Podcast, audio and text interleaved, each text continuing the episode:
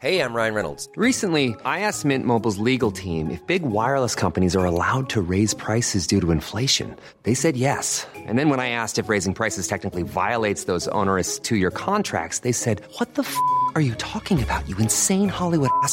F- So to recap, we're cutting the price of Mint Unlimited from $30 a month to just $15 a month. Give it a try at mintmobile.com slash switch. $45 upfront for three months plus taxes and fees. Promo rate for new customers for limited time. Unlimited more than 40 gigabytes per month. Slows. Full terms at mintmobile.com. Eu sou Mário Persona e essas são as respostas que eu dei aos que me perguntaram sobre a Bíblia. Depois de ler Mateus 21, versículo 13, Marcos 11, versículo 17, Lucas 19, versículo 46, você perguntou se a casa de oração, a qual Jesus se refere citando Isaías 56, 7, seria hoje a assembleia congregada ao nome do Senhor. A partir disso, você ficou em dúvida se seria correto identificar o local onde está reunida a assembleia com uma placa na frente escrita Casa de Oração. Vamos ver as passagens. Mateus 21, 13. E disse-lhes: Está escrito: A minha casa será chamada de oração, mas vós a tendes convertido em covil de ladrões. Marcos 11, 17. E os ensinava, dizendo: Não está escrito: A minha casa será chamada por todas as nações casa de oração, mas vós a tendes feito covil de ladrões. Lucas 19, 46 dizendo-lhes: Está escrito, a minha casa é casa de oração, mas vós fizestes dela covil de salteadores. Isaías 56, 7, também os levarei ao meu santo monte, e os alegrarei na minha casa de oração, e os seus holocaustos e os seus sacrifícios serão aceitos no meu altar, porque a minha casa será chamada casa de oração para todos os povos. Muito bem, é preciso entender que os evangelhos, o tempo dos evangelhos, ocorre ainda dentro do período da lei mosaica. Portanto, o templo físico era a casa de Deus neste mundo e era também a casa de oração para todos os povos. Em nenhum lugar do Antigo Testamento você encontra os profetas fazendo referência à igreja, porque a igreja era um mistério que só seria revelado depois, muito mais tarde, a Paulo. Ela seria criada em Atos 2, mas mesmo no início, aqueles primeiros cristãos não sabiam o que estavam fazendo, tanto é que eles iam reunir no templo de vez em quando.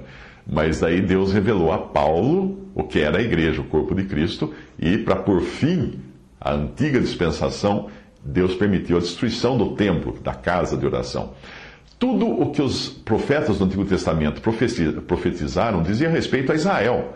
Portanto, a casa de oração da qual Isaías fala é a mesma casa de oração mencionada por Jesus, ou seja, o templo físico em Jerusalém. Na época a qual Isaías se refere, os povos viajarão de todo o mundo para adorar no templo em Jerusalém, que será reconstruído em Jerusalém. E ele está se referindo ao reino milenial de Cristo.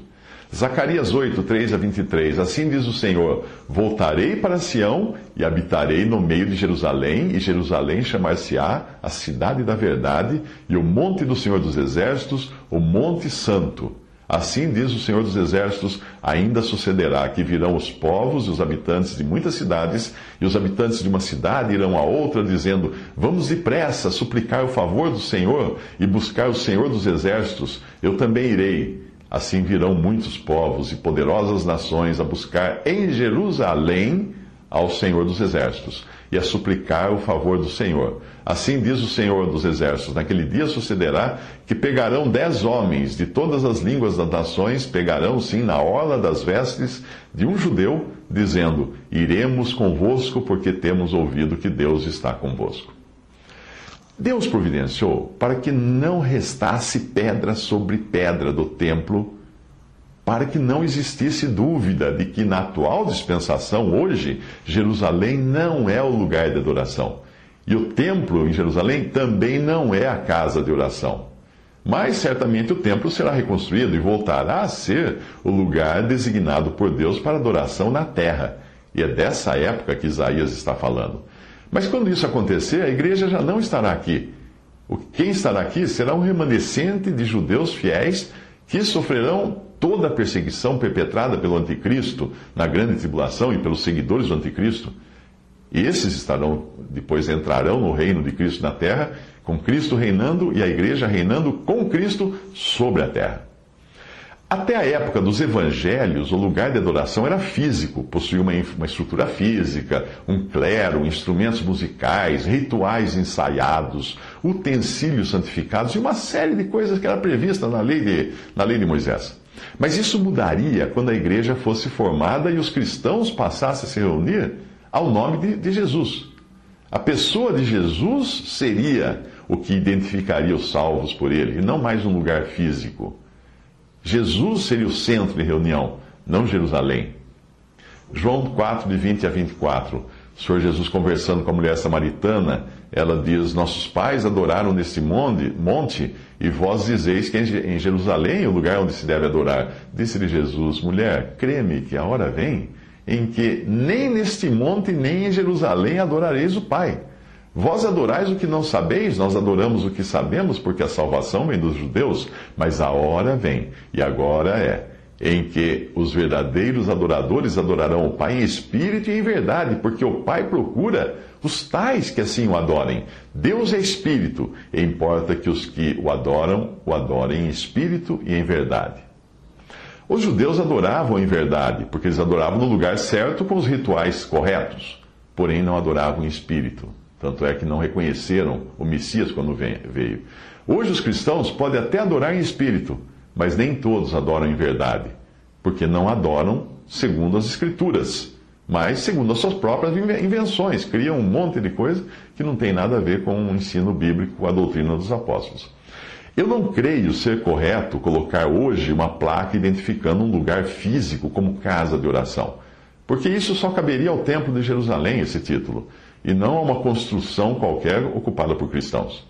Qualquer tentativa de se imitar o judaísmo, quer construindo um templo, quer identificando lugares físicos como se fossem dotados de algum tipo de deferência ou respeito, só causa confusão e distorção da verdade.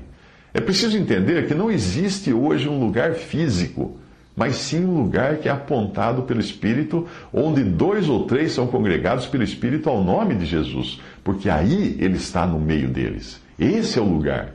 É um lugar não físico, não físico. Uh, passe uma borracha na ideia de um lugar físico de adoração, tipo templo, igreja como uh, templo, né? catedral, etc., capela, porque isso não existe no cristianismo bíblico, na doutrina dos apóstolos. O que está ao redor daqueles congregados ao nome do Senhor, sejam paredes de pedra, de tijolos, de concreto, tábuas ou mesmo ar, ou coisa nenhuma, se estiverem reunidos num, num campo, uh, o que está sobre a cabeça deles, seja telha, sapé ou nuvens, não tem importância alguma. É quem está no meio que importa. Ele é quem faz o lugar de reunião.